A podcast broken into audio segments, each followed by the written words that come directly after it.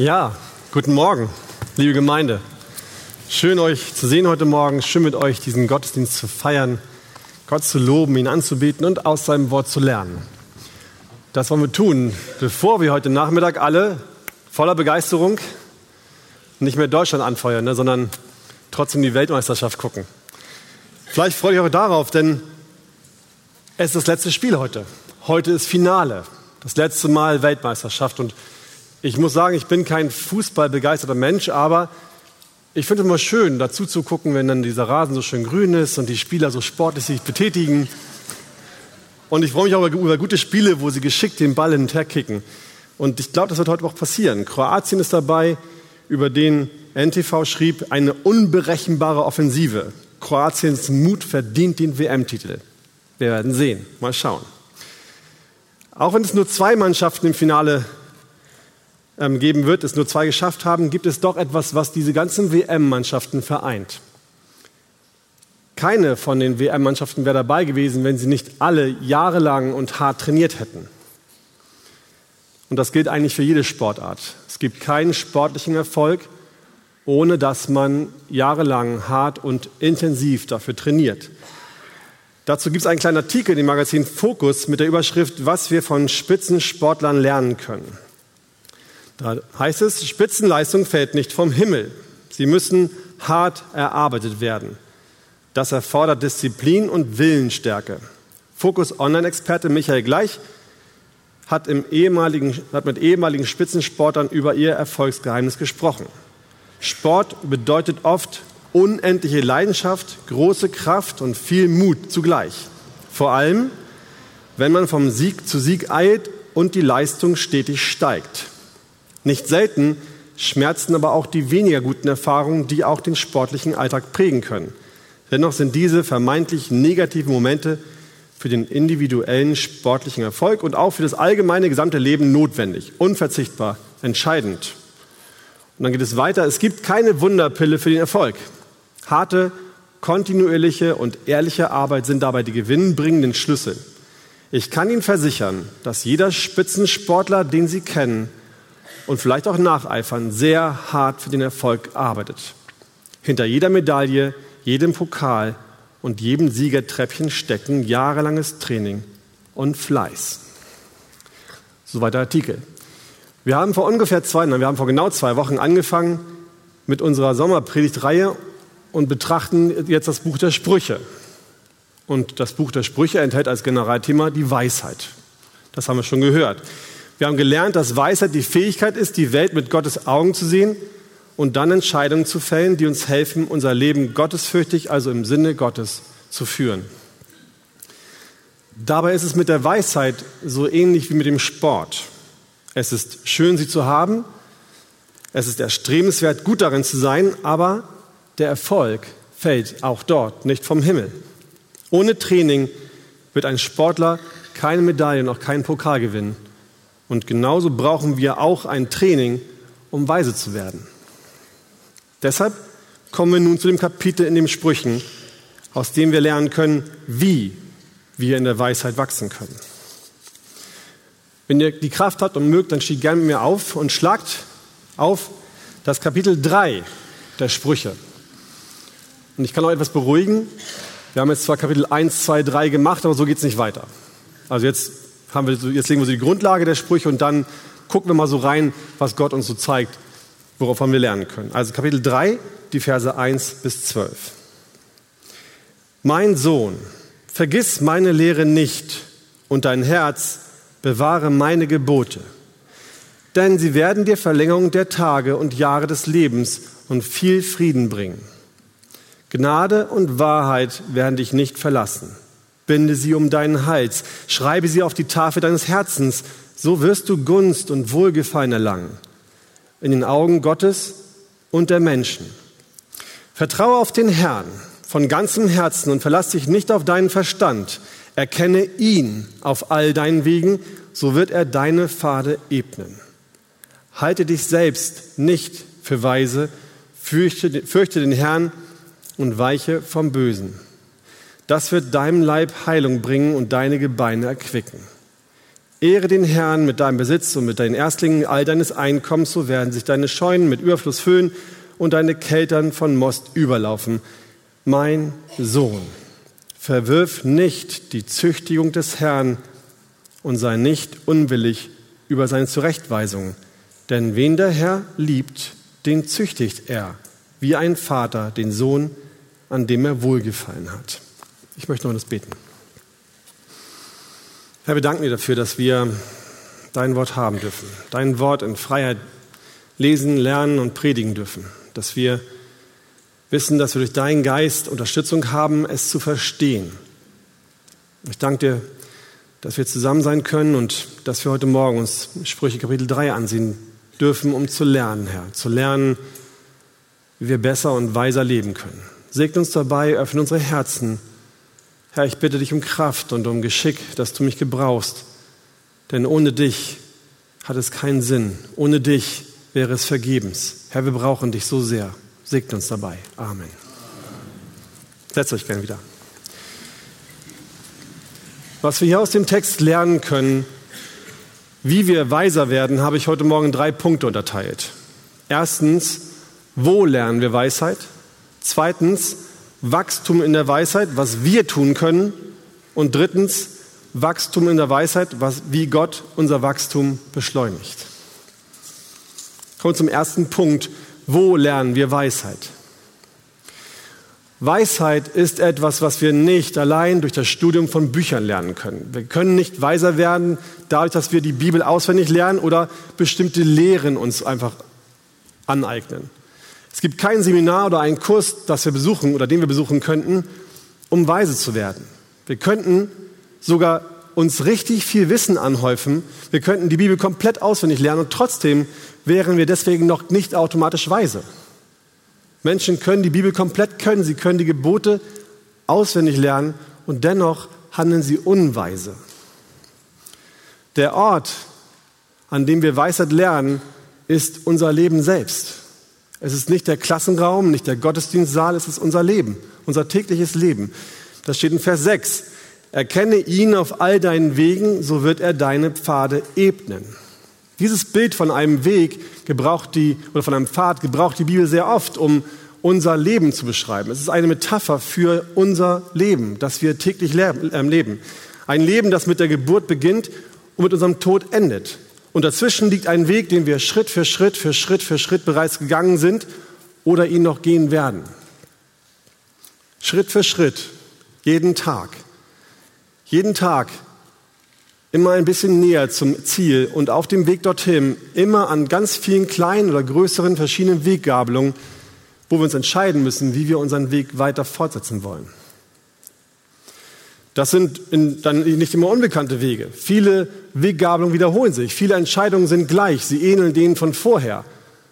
Und dann ist die Frage, wie wir uns diesmal entscheiden. Aber alles, was wir jeden Tag tun und was wir jeden Tag entscheiden, macht etwas mit uns. Jede kleine Entscheidung, jedes kleine Ding, um das wir uns kümmern, auch wenn sie sich immer und immer wiederholen, jede Erfahrung, die wir machen, die wir dann fällen oder die Entscheidung, die wir dann dazu fällen, verändert unser Herz. Sie verändert unseren Charakter. Warum? Weil unser Charakter, unser Wesen nicht durch die großen Ereignisse, nicht durch die bombastischen Dinge in der Welt verändert werden, sondern einfach jeden Tag durch die ganzen kleinen Dinge, die wir erleben und die wir machen. Jede kleinste Entscheidung an jedem Tag macht eine kleine Macke auf unserer, Seele, auf unserer Seele, formt unseren Charakter ein kleines bisschen mehr. Und da gibt es zwei Möglichkeiten, wie wir verändert werden können. Die erste ist, dass wir dadurch im göttlichen Sinne weiser werden. Wir treffen Entscheidungen, die, wie wir es gerade gehört haben, per Definition im Gottes Sinne sind, gottesfürchtig sind. Oder wir treffen Entscheidungen, die eben nicht gottesfürchtig sind und uns dadurch von Gott wegbringen oder wie die Bibel sagt, dümmer machen. Kommen wir nochmal zu unserem Artikel über die Spitzensportler zurück. Der beste Fußballer auf der Welt, ich weiß nicht, wer es ist, war am Anfang nicht so gut, wie er heute ist. Irgendwann hat er einmal angefangen, Fußball zu spielen. Schritt für Schritt übte er, mit dem Ball umzugehen und verbesserte seine Kondition. Und dabei musste er jeden Tag in seinem Training oder in jeder Spielsituation Entscheidungen treffen. Wie nehme ich den Ball an? Wie stelle ich mich zum Tor, wenn ich den Ball darauf schießen möchte? spiele ich den Ball jetzt selbst aufs Tor oder spiele ich ihn lieber auf einen anderen Kollegen ab, dass er schießen kann? Und deshalb üben gerade Fußballer jeden Tag bei jedem Training immer und immer und immer wieder Standardsituationen, damit sie besser werden. Und jedes Mal justiert der Spieler sein Verhalten und entscheidet sich etwas anders, bis er darin so gut ist, wie er es sein kann. Was wäre, wenn er sich jedes Mal falsch entscheiden würde? Wenn er bei jeder Anpassung, die er treffen muss, jedes Mal eine falsche Entscheidung trifft und einen kleinen Fehler macht, dann würde er auch darin immer weiter gehen und immer dümmer werden, bis er schließlich der Mannschaft gar nicht mehr nützt, nur noch Fehler macht und der Erfolg bleibt einfach aus. Damit das nicht geschieht, haben Fußballer ihre Trainer. Sie helfen den Spielern, indem sie ihnen Tipps und Übungen geben, die ihnen helfen, die richtigen Entscheidungen zu treffen und dadurch immer besser zu werden. So weit, dass ein Weltklasse-Spieler nicht mehr mal darüber nachdenkt, was er machen muss, sondern intuitiv das Richtige tut, um den Ball ins gegnerische Tor zu bekommen. Und das Gleiche gilt auch für den Pfad der Weisheit. Schritt für Schritt gehen wir jeden Tag auf diesem Pfad ein bisschen weiter. Schritt für Schritt wachsen wir jeden Tag ein bisschen mehr. Und auch wir brauchen dafür Tipps und Übungen, um auf diesem Weg besser zu werden. Auch wir brauchen einen Trainer, um in unserer Weisheit zu wachsen. Übungen, die er uns gibt, die wir jeden Tag wieder und wieder wiederholen können, so lange, bis unser Charakter, so lange, bis unser Wesen so verändert worden ist, dass auch wir intuitiv, ohne darüber nachzudenken, im göttlichen Sinne die weise und richtige Entscheidung treffen. Und dabei hilft uns heute Morgen unser Text. Er enthält verschiedene Tipps und verschiedene Disziplinen, wie wir trainieren können, und darum soll es nun in unserem zweiten Punkt gehen, Wachstum in der Weisheit, was wir tun können. Den ersten Tipp oder den ersten Ratschlag finden wir in den Versen 1 und 3. Dort steht im Vers 1, mein Sohn, vergiss meine Lehre nicht und dein Herz bewahre meine Gebote. Und im Vers 3, Gnade und Wahrheit werden dich nicht verlassen. Binde sie um deinen Hals, schreibe sie auf die Tafel deines Herzens. So wie in Kapitel 2 wendet sich Salomo auch in diesem Kapitel 3 seinem Sohn zu, seinem Kind. Er spricht ihn direkt an. Er nimmt ihn beiseite, er nimmt ihn bei den Schultern. Man kann es sich so richtig vorstellen. Guckt ihm in die Augen, richtet ihn zu sich aus und sagt, mein Sohn, hör jetzt zu, pass gut auf. Was jetzt kommt, ist wirklich wichtig. Vergiss meine Lehre nicht. Und dein Herz bewahre meine Gebote. Salomo ermahnte seinen Sohn nicht zu vergessen, was er ihm alles aus der Tora, den fünf Büchern Mose, vorgelesen hatte oder gelehrt hatte, beigebracht hatte. Die Gebote, die dem Volk Gottes Frieden und Segen Gottes bringen sollten, damit es in Gemeinschaft mit ihm leben konnte. Gebote, die Gottes erwähltes Volk von den Heiden unterscheiden und Gottes Heiligkeit zeigen sollten. Die Lehre über die Geschichte Gottes mit seinem Volk, darüber, wie Gott, obwohl sein Volk ihn immer und immer wieder ablehnte, trotzdem treu blieb und immer und immer wieder gnädig war und sein Volk aus der Not gerettet hat. Lehren über Gott, der für alle Ewigkeit barmherzig und gnädig sein wird, weil Gott sich selbst einfach nicht verleugnen kann, weil er selbst die Wahrheit ist. Gott, die Gnade und die Wahrheit in Person würden Salomos Sohn nicht verlassen, weil Gott selbst es versprochen hatte. Das ist Salomos und das ist auch unser Gott. Er ist absolut für sein Volk. Gott würde alles tun, aber auch alles, damit es uns auch ja gut geht. Er hat schon alles getan und er würde es wieder tun, damit sein Volk, damit wir aus der allergrößten Not gerettet werden könnten. Und diese Wahrheit über Gott, seine Treue, seine bedingungslose Liebe, seine Barmherzigkeit, seine Fürsorge für sein Volk sollten, sollte Salomos Sohn in seinem Herzen bewahren. Er sollte es dort einschließen, es beschützen, damit er es niemals vergisst. Er sollte sie um den Hals binden, damit er es wie ein Schmuck, Schmuckstück ständig vor sich hatte und sie auf die Tafel seines Herzens schreiben, damit sie immer, immer abrufbar sind und nie verloren gehen. Warum war das so wichtig für seinen Sohn? Warum war es für Salomo so wichtig und auch für uns? Warum ist es für uns so wichtig, dass wir diese Wahrheiten immer im Herzen tragen, dass wir sie auf unser Herz schreiben, dass wir sie vor uns hertragen wie ein Schmuckstück und sie niemals vergessen? Weil unsere Welt laut ist. Es gibt so viele Stimmen in dieser Welt, die behaupten zu wissen, was richtig und was falsch ist. Es gibt so viele Ratgeber auf dieser Welt, die uns erzählen wollen, wie wir unser Leben richtig leben sollen. Verschiedene Meinungen, die gar nicht mal so selten doch eigentlich so ganz vernünftig klingen, oder? Klingt doch gar nicht so dumm, was die Welt uns rät. Und die, die jetzt alles leben, die leben doch auch ganz gut. Muss doch was dran sein, oder? Aber auch wenn es ganz vernünftig klingt, ist es doch in der Sache so oft falsch. Und wir brauchen diese Wahrheiten auf unserem Herzen, weil unsere eigenen Herzen immer wieder neue Götzen produzieren, weil unser eigenes Herz immer wieder anfängt, an Gott zu zweifeln. Sollte Gott gesagt haben, ist Gott wirklich gut zu mir? Weiß er wirklich, was ich brauche? Kann es sein, dass das der richtige Schritt für mich ist oder enthält mir Gott vielleicht was vor? Wenn wir Gott nicht wirklich kennen, wenn wir seine Lehren nicht wirklich kennen, wenn wir nicht ihn erkennen, dann werden wir auch nie wissen, was wirklich richtig und falsch ist. Und wenn wir es wissen, wenn wir erkannt haben, was richtig und was falsch ist, dann wird es uns beschützen. Dann wird uns das bewahren. Es wird uns davor schützen, den falschen Stimmen zu glauben.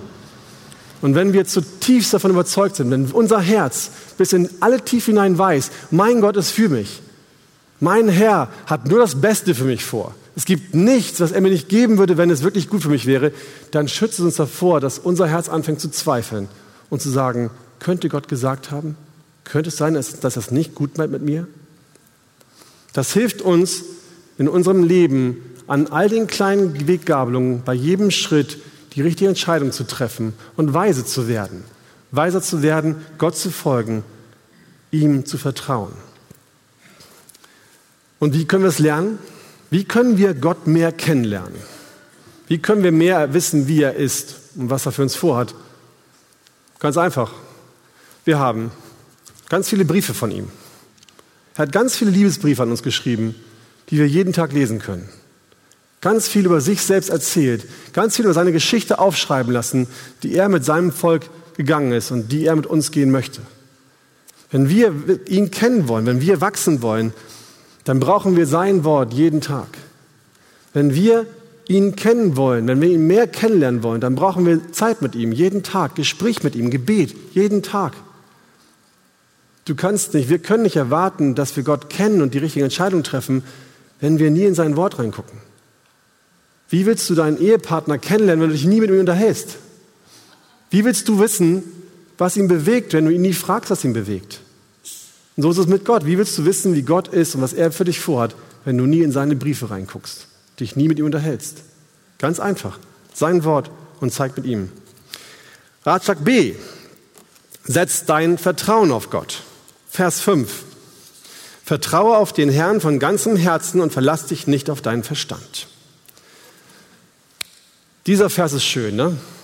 Das ist so ein typischer Kärtchenvers, den man gerne verschickt und verschenkt und dann irgendwelche Geschenke ranbaumelt.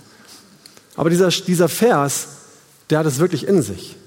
Das ist kein einfacher, glatter Vers, der Vers hat richtig Zähne. Denn Gott zu, von ganzem Herzen zu vertrauen, ist viel mehr als nur an ihn zu glauben. Gott von ganzem Herzen zu vertrauen, ist viel mehr als seine Gebote zu kennen und seinen Geboten zu gehorchen. Wir können an Gott glauben, wir können seinen, seinen Geboten gehorchen, wir können ein vermeintlich christliches Leben leben und trotzdem haben wir kein Vertrauen zu Gott. Gott von ganzem Herzen zu vertrauen bedeutet, dass unsere Sicherheit, unsere Hoffnung, das, was wir begehren, das, was wir erstreben, das, was wir brauchen, um uns wohlzufühlen, allein Jesus Christus ist. Das bedeutet, dass wir alle Hoffnung allein auf ihn setzen. Als Abraham von Gott gerufen wurde, sollte er seine Heimat verlassen. Und das Schöne daran war, dass, Abraham, dass Gott Abraham nicht sagte, wo es hingeht. Er hat gesagt zu ihm, 1. Mose 12, Vers 1, geh hinaus aus deinem Land und aus deiner Verwandtschaft und aus dem Haus deines Vaters in das Land, das ich dir zeigen werde nicht in das Land, das ich dir gezeigt habe. Geh erst mal los, ich zeig's dir noch. Er wusste nicht, was ihn erwarten würde. Abraham hatte keine Ahnung, wo Gott ihn hinführen würde. Und trotzdem ist Abraham losgegangen. Trotzdem hat er Gott vertraut und gewusst, wenn Gott mir sagt, in dem Moment jedenfalls, das war nachher auch noch anders, wenn Gott mir sagt, ich soll gehen, dann kann ich gehen, weil ich genau weiß, dass meine Hoffnung, meine Sicherheit allein in Gott ist. Weil ich genau weiß, dass der Gott, der mich ruft, ein guter Gott ist. Und weil dass er vertrauenswürdig ist. Und ich brauche nichts anderes mehr als ihn allein. Ohne diese Gewissheit wäre er sonst nie weggezogen. Wie ist es mit uns? Wovon hängt deine Sicherheit? Wovon hängt meine Sicherheit heute Morgen? Ich, ich nehme mich da voll mit rein. Ich habe mich bei der Vorbereitung auch gefragt, okay Björn, was wirst du denn alles abgeben wollen, bevor du deine Sicherheit verlierst? Wovon hängt unsere Hoffnung heute Morgen hier in diesem Gottesdienst ab? Worauf bauen wir unsere Sicherheit heute Morgen? Wo, wo ist dein, deine Sache, durch die du Wohlbefinden hast und die du nicht aufgeben wolltest, weil es dir zu sehr wehtun würde? Genauso findest du es heraus. Überleg dir, was Gott dir nehmen dürfte, bevor du es mit der Angst zu tun bekommst. Überleg dir, worauf du verzichten kannst, bevor du anfängst, unsicher zu werden, bevor du anfängst, nervös zu werden und dein Wohlbefinden sich abschaltet und bevor du anfängst, deine Hoffnung zu verlieren. Was wäre, wenn Gott dir dein Erspartes nehmen würde? Deine Sparkonten, deine Aktien, was du auch immer hast. Flupp, alles weg. Was wäre, wenn du deinen Job verlieren würdest? Oder sogar deinen Ehepartner? Oder dein gutes Aussehen? Dein Talent? Oder deine Intelligenz? Was wäre, wenn du dement würdest? Versteht mich nicht falsch, wir dürfen das hier, wir müssen das schon richtig eintüten. Es ist total okay zu sparen. Es ist nichts Böses daran, Geld anzusammeln, damit man weise vorausplanen kann. Es ist absolut in Ordnung, dass man einen guten Job haben möchte und daran festhält. Und wenn ich meine Frau verlieren würde, das wäre die Katastrophe. Ich wäre unendlich traurig darüber. Aber die Frage, die wir uns stellen müssen, ist, dreht sich die Erde danach noch weiter? Was ist, wenn ich meinen Partner verliere? Geht es trotzdem weiter oder stürze ich ins Bodenlose und habe keine Hoffnung mehr auf ein Leben danach? Verzweifle ich, weil meine, all meine Sicherheit weg ist und ich nicht mehr leben möchte? Dann vertraue ich auf, nicht von ganzem Herzen auf den Herrn, sondern eben auf etwas anderes. Was ist das Problem daran, wenn wir nicht von ganzem Herzen auf Gott vertrauen und vielleicht nur mit einem Dreiviertelherzen auf ihn vertrauen oder ein halbes Herz? Was ist daran so schlimm, Gott nicht das volle Vertrauen zu schenken? Wenn ich meine Sicherheit und meine Hoffnung in irgendetwas anderes setze als Gott allein, was mache ich dann, wenn ich Entscheidungen treffen muss? Was mache ich, wenn eine Entscheidung, die ich treffen muss, plötzlich bedeutet, dass das weggehen muss, was doch eigentlich einen Teil meiner Sicherheit ausmacht? Im schlimmsten Fall würde das dazu führen, dass ich mich für etwas Falsches und Unweises entscheide, weil ich sonst eben meine falsche Sicherheit verlieren würde. Ich wäre nicht mehr frei, weise zu werden, weil ich nicht mehr frei entscheiden könnte, das zu tun, was Gott in seiner Weisheit für mich geplant hätte. Ratschlag C. Ordne dich Gott und seinem Wort unter. Vers 7. Halte dich nicht selbst für weise, fürchte den Herrn und weiche vom Bösen. Halte dich selbst nicht für weise. Menschen, die sich selbst für weise halten, sind genau das Gegenteil von dem, biblischen, von dem biblischen Bild eines weisen Menschen. Sie sehen die Welt nur mit ihren eigenen Augen und fällen dann Entscheidungen, die ihnen helfen, ihr Leben in ihrem eigenen Sinne zu leben. Diese Menschen sind überzeugt, dass sie keinen Rat von irgendeinem Menschen brauchen. Sie wissen alles allein viel besser. Sie wissen selbst am besten, was gut und was richtig ist für sie. Die Bibel hat ein ganz klares Urteil über einen solchen Menschen. Sprüche 26, 12. Siehst du einen Mann, der sich selbst für weise hält, so kannst du für einen Toren für einen Dummkopf, für einen, der nicht weise ist, mehr Hoffnung haben als für ihn. Ein solcher Mensch ist eine Gefahr für sich selbst und für andere. Stellt euch mal vor, um zu dem Sportbeispiel zurückzukommen, du hättest einen solchen Menschen in einer Fußballmannschaft. Solange er in seinen eigenen weisen Entscheidungen das gleiche fort wie die Mannschaft, den gleichen Spieltyp fährt wie die Mannschaft, dann ist alles gut. Dann funktioniert es noch. Aber was ist, wenn er Fehler macht? Was ist, wenn er nicht reinpasst in die Mannschaft? Was ist, wenn der Trainer zu ihm kommt und sagt, du hast einen Fehler, den musst du korrigieren, mach's mal so und so. Dann, dann wird das besser werden. Dann würde dieser Mensch diesen Rat abweisen. Dieser Mensch würde den Rat nicht annehmen und sagen, ich weiß es viel besser. Ich habe viel mehr Ahnung, was gut ist. Ich weiß viel besser, wie ich spielen muss, damit es erfolgreich wird. Ihr müsst euch verändern. Ihr müsst euch mir anpassen. Ein solcher Mensch wäre eine Last für eine Fußballmannschaft und wird dafür dazu führen, dass die, dass die Mannschaft keinen Erfolg mehr hat. Deshalb ist ein weiterer Rat, weise zu werden, sich eben nicht selbst für weise zu halten, sondern den Herrn zu fürchten und von dem Bösen zu weichen. Wir haben das in der ersten Predigt schon ein bisschen gehabt, aber ich wiederhole es gerne nochmal. Was, was bedeutet hier den Herrn zu fürchten? Wieso ist den Herrn fürchten das Gegenteil von sich selbst weise halten? Sprüche 1533 hilft uns ein bisschen, das besser zu verstehen. Dort steht, die Furcht des Herrn ist die Schule der Weisheit und der Ehre geht Demut voraus. Furcht des Herrn meint also nicht, dass wir Angst vor Gott haben sollen. Das wird auch nicht zum Rest der Bibel passen. Gott ist kein Gott, vor dem wir Angst haben müssen, weil er nie etwas Böses für uns im Sinn hat. Die Furcht des Herrn bedeutet, dass wir uns vor ihm demütigen. Es bedeutet, dass wir einsichtig werden und dass wir bei Gott in die Schule gehen müssen. Wir sind die Schüler, er ist der Lehrer. Nicht wir wissen, wie die Dinge am besten laufen, er weiß, was gut und was richtig ist. Nicht wir entscheiden, was wir machen wollen und sagen Gott noch, was das Richtige ist, sondern wir gehen zu ihm hin und fragen ihn, was die richtige Entscheidung, was der richtige Weg ist. Er weiß es und wir dürfen von ihm lernen. Und eine weitere Erklärung finden wir im 1. Mose 22, 12. Das ist, als Abraham seinen, seinen Sohn Isaac opfern sollte. Er sprach, lege deine Hand nicht an den Knaben und tue ihm gar nichts an. Denn nun weiß ich, dass du Gott fürchtest, weil du deinen einzigen Sohn nicht verschont hast, um meinetwillen. Den Herrn zu fürchten heißt also nicht nur sich zu demütigen, den Herrn zu fürchten heißt nicht nur zu glauben, dass er es besser weiß als ich und darauf zu hören, was er sagt, sondern den Herrn zu fürchten bedeutet auch, das, was du hörst und das, was er dir sagt, auch umzusetzen. Höre nicht nur, was er dir sagt, lies nicht sein Wort, lerne nicht, was das Richtige wäre, sondern tu es auch.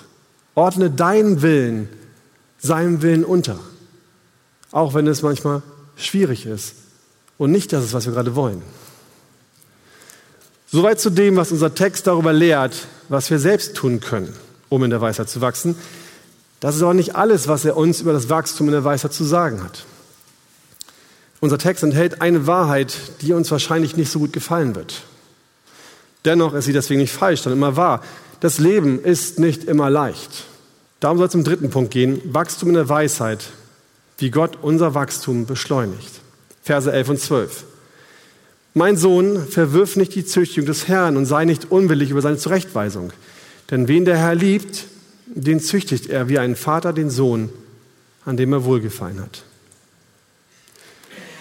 Die Schwierigkeit, die wir mit der Zucht haben, die bringt Hebräer 12, Vers 11a gut auf den Punkt. Da steht, alle Züchtigung aber scheint uns für den Augenblick nicht zur Freude, sondern zur Traurigkeit zu dienen.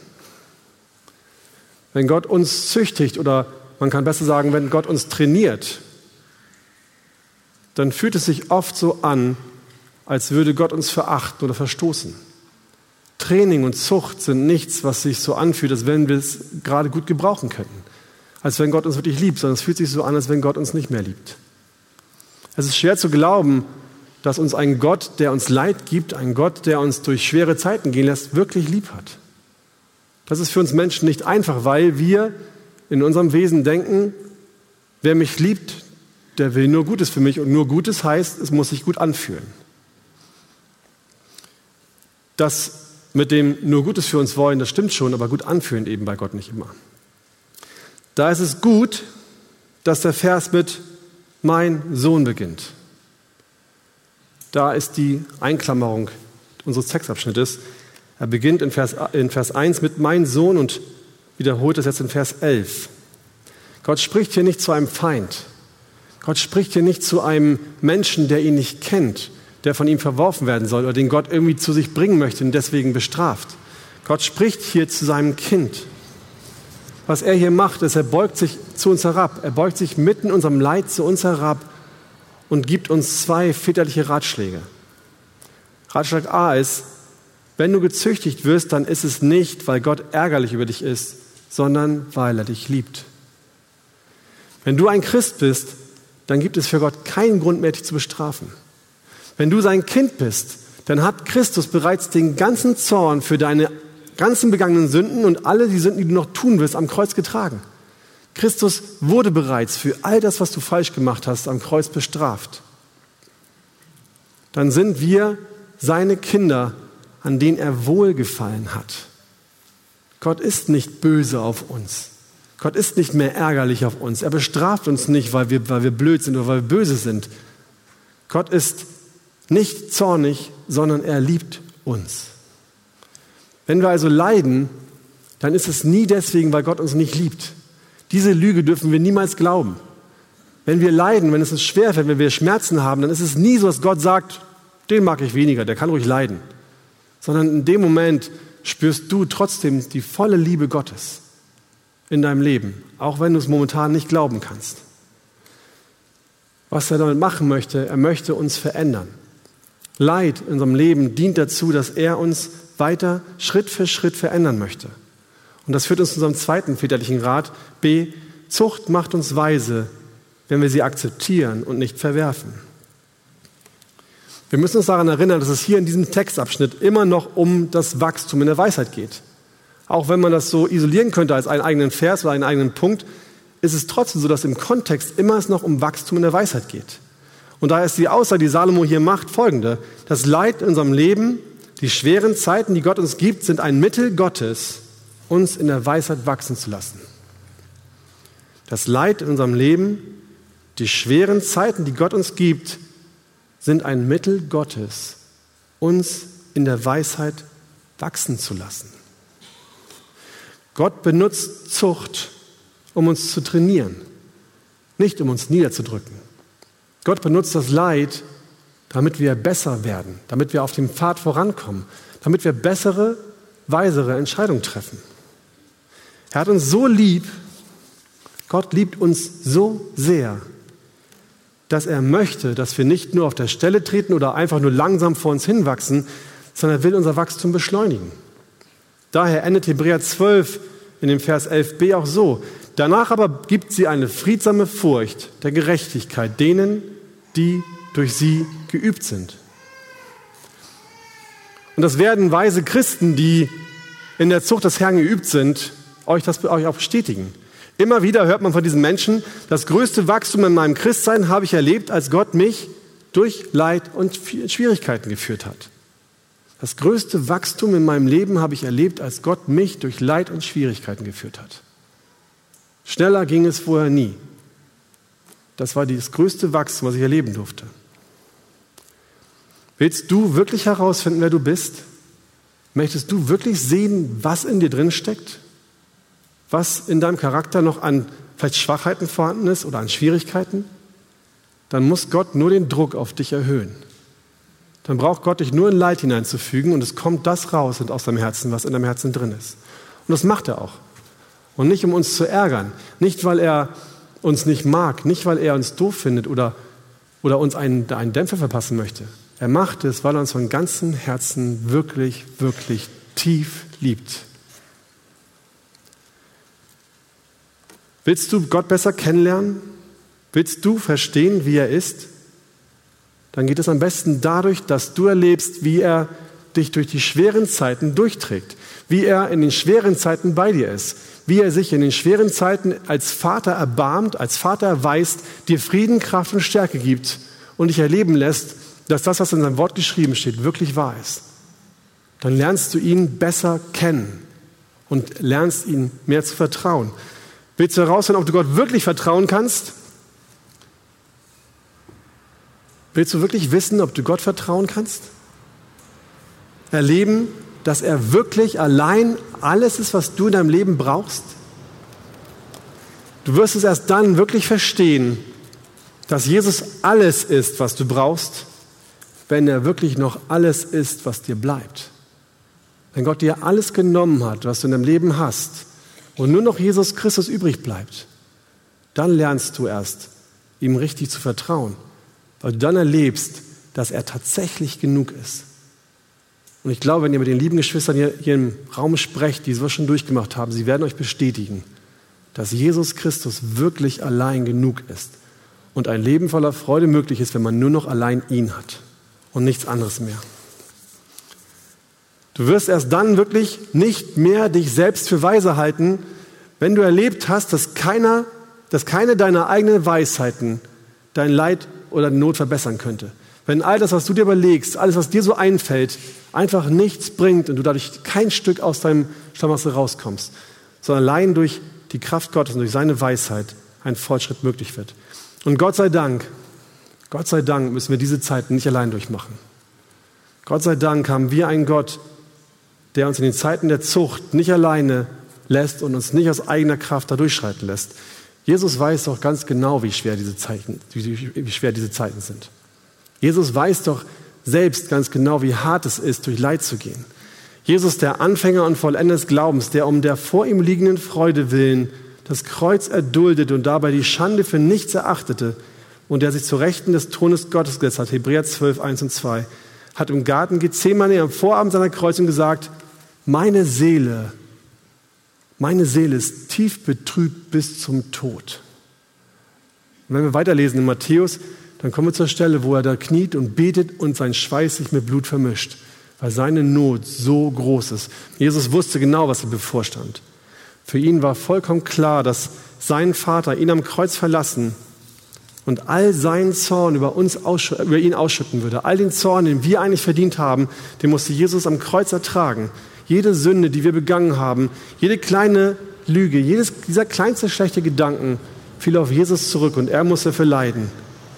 So sehr, dass er am Kreuz nicht mehr Vater sagte, wie er es sonst in allen Gebeten tat, sondern sagte, mein Gott, mein Gott, warum hast du mich verlassen? Und allein dieses Opfer, allein, dass Jesus das für uns getan hat, allein, dass er als Erster all diese Nöte auf sich genommen hat und genau weiß, was Leiden ist, gibt uns die Möglichkeit, seine Kinder zu werden. Und weil wir seine Kinder sind, dient unser Leiden, das, was wir danach durchmachen, nicht dazu, uns zu bestrafen, und nur aus diesem einen Grund, weil wir seine Kinder, aus sonst, nichts an, aus sonst keinem anderen Grund, nichts in euch ohne Jesus Christus könnte dazu führen, dass wir, das, dass wir diese Hoffnung haben, die in Hebräer 4, Vers 16 steht.